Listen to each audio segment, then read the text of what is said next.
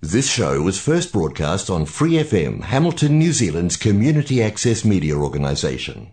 For more information on our lineup of shows and the role we play in the media, visit freefm.org.nz. This show is brought to you by the Buddhist Youth Association every Sunday, bringing Buddhism to the community of the Waikato. We also give away a range of free English or Chinese Buddhism books, MP3, or tapes on Buddhism. If you'd like one, please send a letter with $3 worth of stamps in an envelope to P.O. Box 82146 Highland Park, Howick, Auckland. Or you can phone 09271 3377. Buddhist Youth Association, respectful, beneficial, empowering. Hello, and thanks for joining me for the next half hour. We're discussing Lama Tsongkhapa's three principal aspects of the path, and in particular the verse, However, if your determination to be free is not sustained by the pure altruistic intention, that's bodhicitta, it does not become the cause for the perfect bliss of unsurpassed enlightenment. Therefore the intelligent generate the supreme thought of enlightenment. This is the verse that introduces bodhicitta, or what Lama Tsongkhapa calls the supreme thought of enlightenment – and we've been considering one of the two ways of generating this thought. If you've been with us in the previous weeks, you may remember that this way is called the six cause and one effect method, and consists of recognizing all beings as our mothers, remembering their kindness, wishing to repay the kindness, generating great love, then generating great compassion, and making the great resolve. Those six causes lead to the one effect, bodhicitta, the intention to attain enlightenment to benefit all sentient beings. Last week, we got up to the great resolve. That is the determination that I myself alone will liberate all beings from suffering and lead them to the happiness they want. Right from the start, we have to recognize, of course, we are all equal in wanting happiness and not wanting suffering. No matter what someone does, even if to us it may obviously be totally destructive, Underlying their action somewhere is a wish to attain some happiness or to avoid some suffering. As Venerable Tenzin Gyalpo, the Cornell University Buddhist chaplain, says, the purpose of our life is to live happily and peacefully. We do not go to a store to purchase the idea that we want happiness and do not want suffering. The motivation that makes us willing to seek happiness and avoid suffering is innate. There are many simple things in our lives that indicate that the very purpose of our life is happiness. We're motivated to work for a living in order to ensure that we have happiness in our life. We may rest for two days after five days of a work week. We take vacations and sometimes move from one place to another in the hope that our lives will be better. Some people are careful with diet and exercise as ways to achieve happiness. Even the little movements we make in order to get more comfortable stem from our innate desire for happiness. The success of our life is measured by our ability to live happily and die joyfully, not by mere accumulation of wealth, fame, and possessions. Now, this applies to all of us, even the most badly behaved and the most deluded. For instance, we can wonder why Hitler wanted to exterminate all the Jews. Did he really understand that harming others brings great harm to oneself? No. He thought that the Jews were responsible both for Germany losing World War I and all the economic trouble his country was going through afterwards. By getting rid of the Jews, he expected himself and others who thought like him to prosper and be happier. Later, he may have thought that once he had won the war, he would be able to live happily and peacefully, as Venerable Tenzin Gyalpo puts it. Of course, what Hitler didn't recognize was that the Jews wanted happiness and didn't want suffering exactly as he did. He even thought that as a collection of beings, the Jews had a much lower status than his Aryan race, so much lower that he was able to deny that they were the same as himself in the search for happiness. Their happiness just didn't count, and nor did their suffering. Now look into your own mind and see if you have a similar attitude to a set of people with whom you do not identify. Can we say that we long for others' happiness in the same way we want our own happiness, or even more so? For many of us, there are, there are others whose happiness we really don't care about. We just wish they would disappear from our lives. However, with this attitude, we've forgotten that all beings have at some stage been our mothers and looked after us with enormous affection and care. Just because someone appears to be our enemy today doesn't mean that in the past he or she wasn't unbelievably kind to us. And in the future, this person may well be our very kind parent again. If we can see all that, then our current relationship with them may take on a different hue and we may not be so uncaring about their happiness. In fact, we may even think of repaying the kindness they showed us, and so go on to develop love and compassion for them. Then, instead of working to harm them, we will try to bring them happiness. I think this is possible if we are serious about it. In any case, it is necessary if we're going to make the great resolve. We not only have to understand very clearly how we all want happiness and don't look for suffering, but also go a step further and take on the responsibility to bring that happiness and freedom from suffering to all, not only ourselves. Now, this resolve leads to the one effect, the intention to attain enlightenment to discharge our responsibility. Because who is the best to bring happiness and liberation to all? As the nun Thubten Chodron taught us last week, last week, it's not our mother or father, it's not our ordinary teachers, nor even the arhats or bodhisattvas. These are all limited beings, so their help will be limited. Only the enlightened beings are ultimately capable of leading beings to the state of peace with no more suffering, because they can see exactly what each person needs to make further progress on the spiritual path. Therefore, wanting the liberation of all beings, I must myself become enlightened, else my qualifications and skills will be lacking. Now, before we go on, let's set our motivation for today's program as we usually do. As we are discussing bodhicitta, and as that is the most beneficial of all motivations, let's adopt that as our motivation for the day. However, if you have some objection or just cannot do it at this time, at least motivate for your own liberation from all sufferings and dissatisfaction.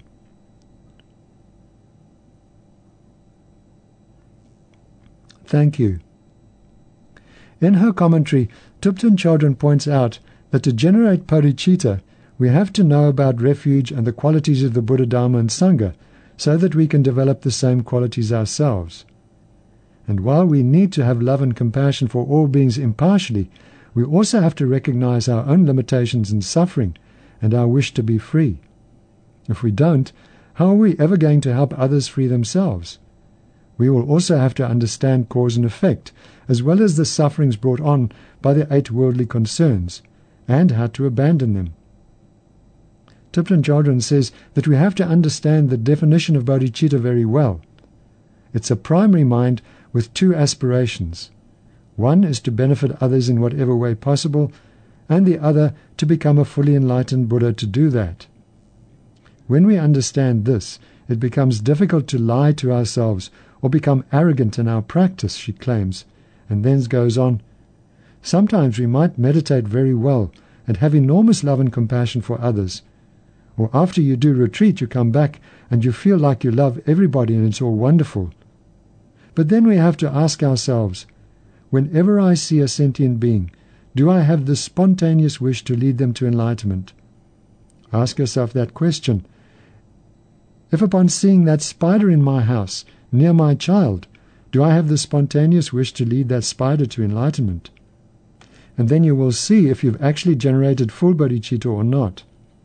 And ask yourself the question when somebody talks behind my back, is my reaction one of total love and compassion and wanting that person to be free of suffering?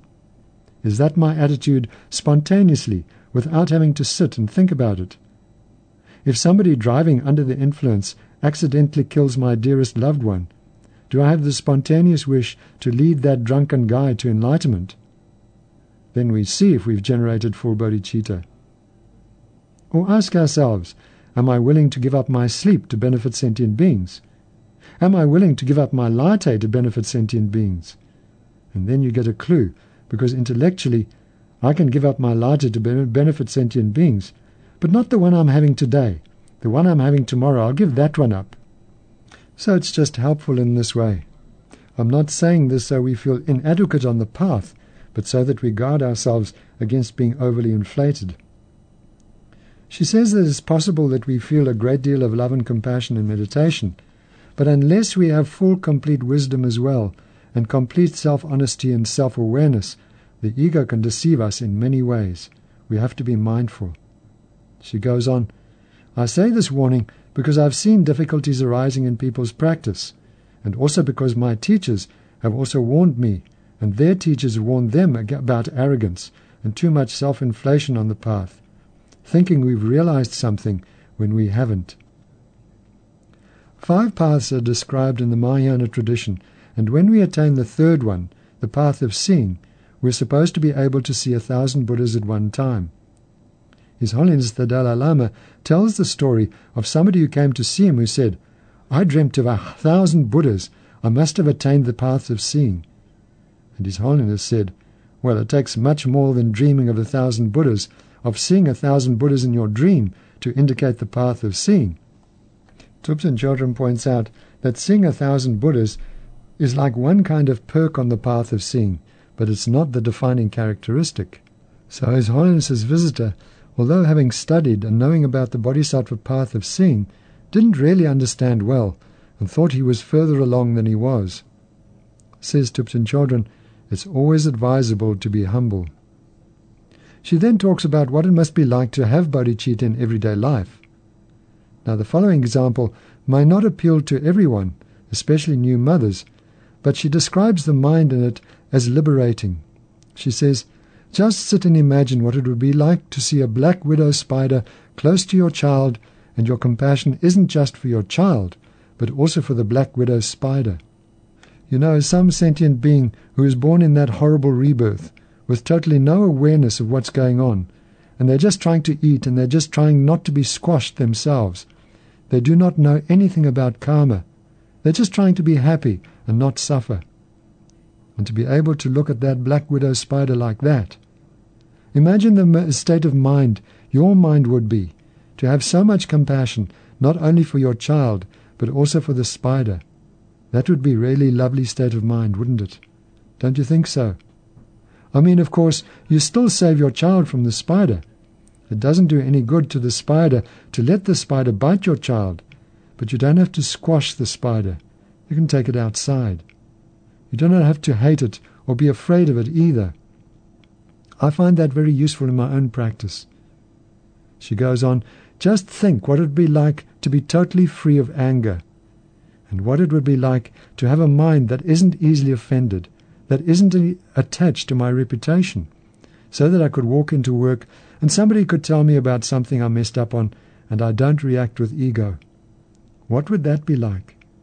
Or what would it be like if somebody did the most horrible thing imaginable to me and I could still react to that person by seeing him or her with affection, but still saying what they did was wrong. It does not mean that you say what they did is right. What they did is wrong, but you don't get angry about it. Now, what would that be like? Or what would it be like to have the thing that you want so much and crave right in front of you, but your mind isn't all obsessed with it? Your mind is just tranquil because you already feel fulfilled. What would that be like? So I think imagining these kinds of things gives us a taste of what it is we are aspiring for. We bring Buddhahood down from being some kind of abstraction to something we can relate to in our life. So these are just a few of the attributes of a Buddha, but it gives us something to start building and understanding of Buddhahood. And it gives us a strong motivation to want to attain Buddhahood. Now, here's a little Zen story to make the point. It comes from the Stories of the Spirit, Stories of the Heart, a book edited by Jack Kornfield and Christina Feldman. Now, I don't know if the monk in the story was a Buddha or not, but he demonstrates the qualities of one. The story is about a big, tough samurai who went to see a little monk. Monk, he said, in a voice accustomed to his instant obedience, teach me about heaven and hell. The monk looked up at this mighty warrior and replied with utter disdain, Teach you about heaven and hell? I couldn't teach you about anything. You're dirty. You smell. Your blade is rusty. You're a disgrace, an embarrassment to the samurai class. Get out of my sight. I can't stand you. The samurai was furious. He shook, got all red in the face, was speechless with rage. He pulled out his sword and raised it above him, preparing to slay the monk. That's hell, said the monk softly. The samurai was overwhelmed. The compassion and surrender of this little man who had offered his life to give this teaching to show him hell. He slowly put down his sword, filled with gratitude and suddenly peaceful. And that's heaven, said the monk softly. And that more or less completes our discussion on the six cause and one effect method of developing bodhicitta. The other method is known as equalizing and exchanging self for others, which might sound a bit strange. How do you first equalize and then exchange yourself for someone else? Is it like those late 1980s movies, such as Vice Versa and Like Father, Like Son, in which two people, one usually young, the other much older, swap bodies? No, not quite. If I asked you, what is the center of the universe, what would you answer? Well, if you took it from your own experience, you would have to say that you are. Everything you experience and everything you do to gain happiness and avoid suffering revolves around your idea of yourself and whatever or whoever is dear to you. My psychological experience of the universe tends to be like Saturn and its rings. I myself am the planet in the center my most loved ones, favorite possessions, and so on, are the first ring, closest to the planet me. The second ring, a little further out, contains friends and possessions I'm not overly attached to, and the third ring might be acquaintances and sundry belongings I could do without. The fifth ring contains people that are difficult to get on with, and beyond that are all the other people, strangers if you like. I think most people fashion their experience on a similar model, with the most important thing, the planet me in the middle. Now, from a Buddhist point of view, this is all very well, but it's not a model for great happiness. In fact, rather the opposite. The planet me is a place of much turmoil and trouble. The bodhicitta method, equalizing and exchanging self for others, basically invites us to change the model and psychologically put all others in the place of planet me. It does not mean trying to swap physical bodies, it's an exchange of the self focused attitude with an altruistic attitude, focused on the well being, even up to Buddhahood of all others.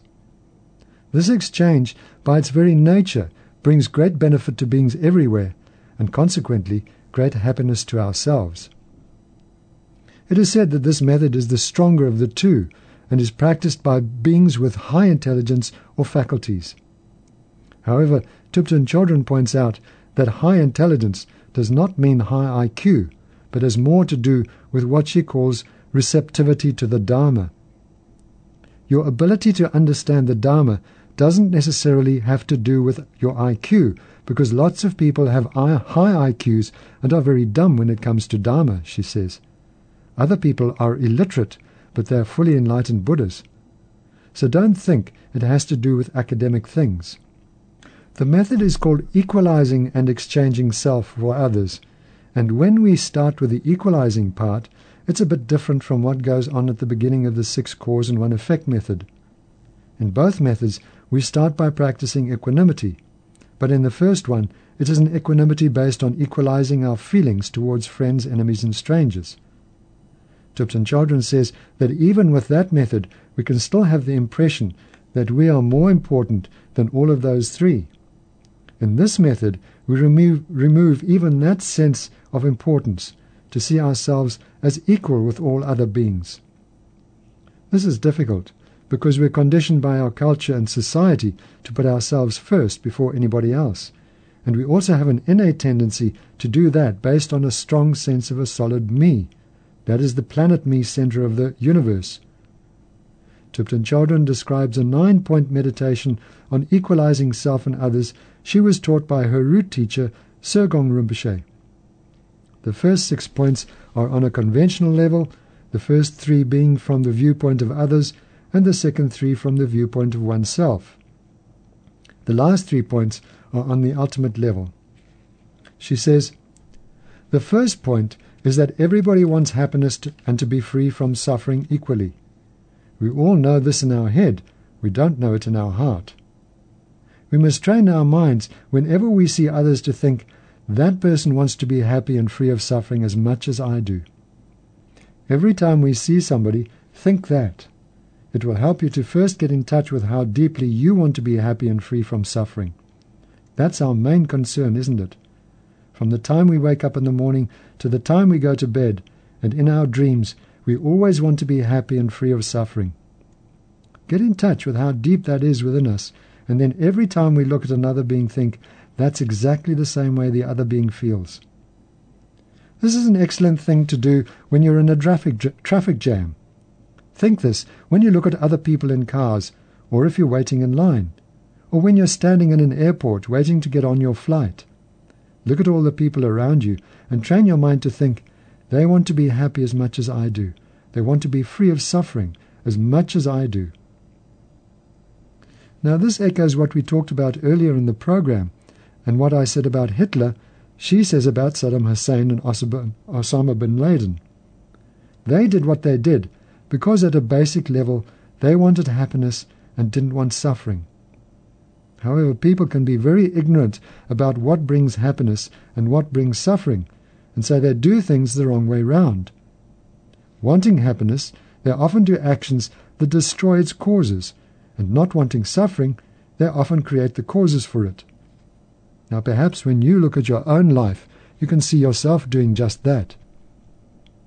You want happiness, but you keep doing things that you know are unwholesome and will not bring that happiness and you don't want suffering, but you keep on with actions that ensure you will experience it.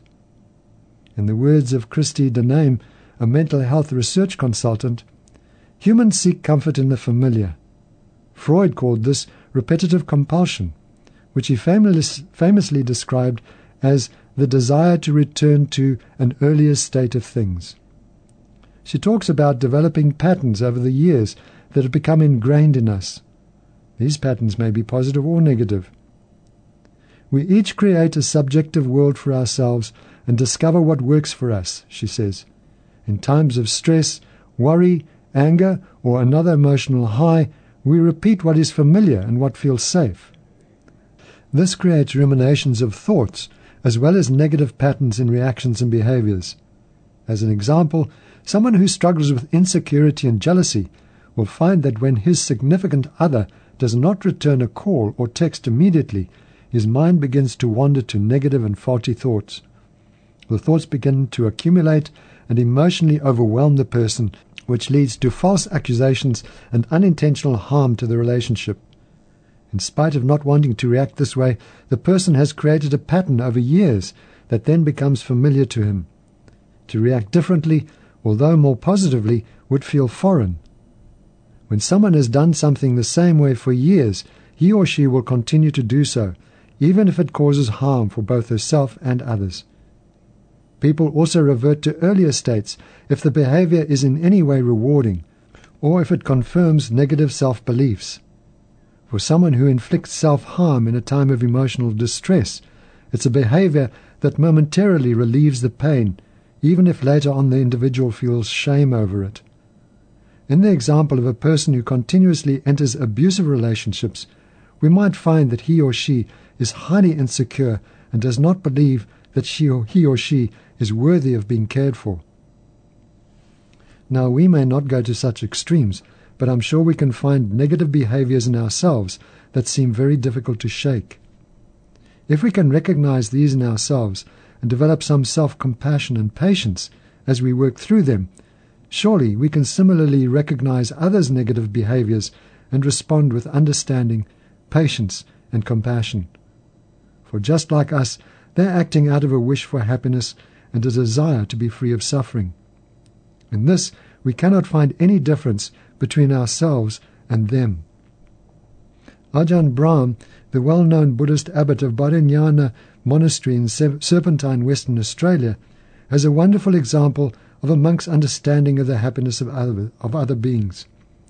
It comes from his book Opening the Door of Your Heart, and it goes like this. A Thai monk disciple of Ajahn Chah, now a famous teacher in his own right, was meditating in the Thai jungle with a number of monks.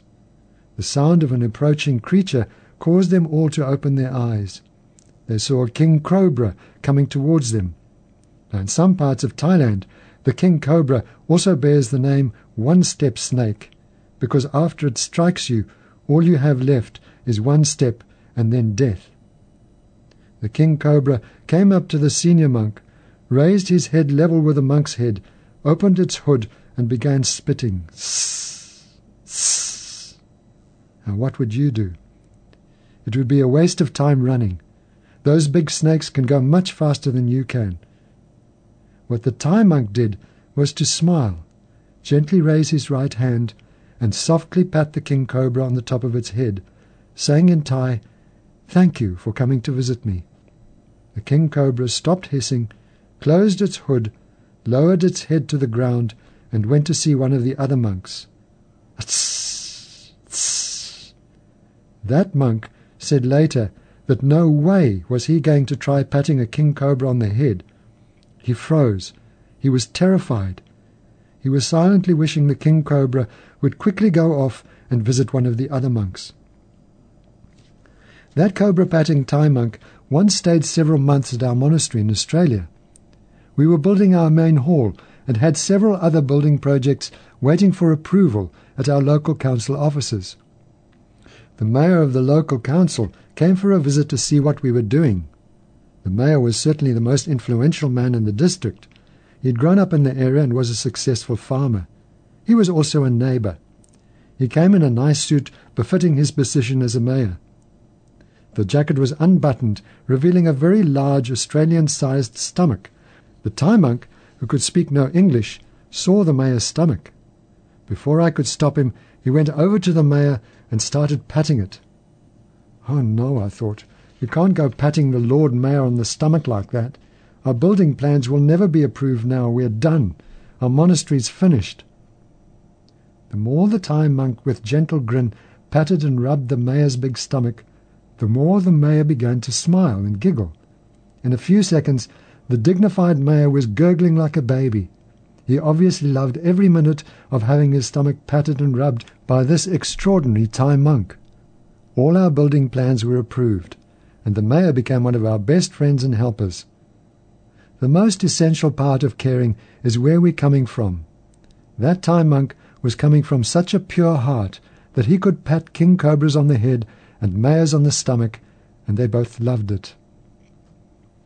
And now our time is up, and we'll have to leave the second and third points in equalizing self and others until next week. Thanks for joining the program. But before we go, please let's dedicate any positive energy we've generated to the enlightenment of all living beings. I hope we'll be together again next week. Please try to be here. Thank you and goodbye. Thanks for listening to this Free FM podcast. If you want to hear more content like this, you can support Free FM via Patreon. Head to patreon.com slash freefm89 to find out more.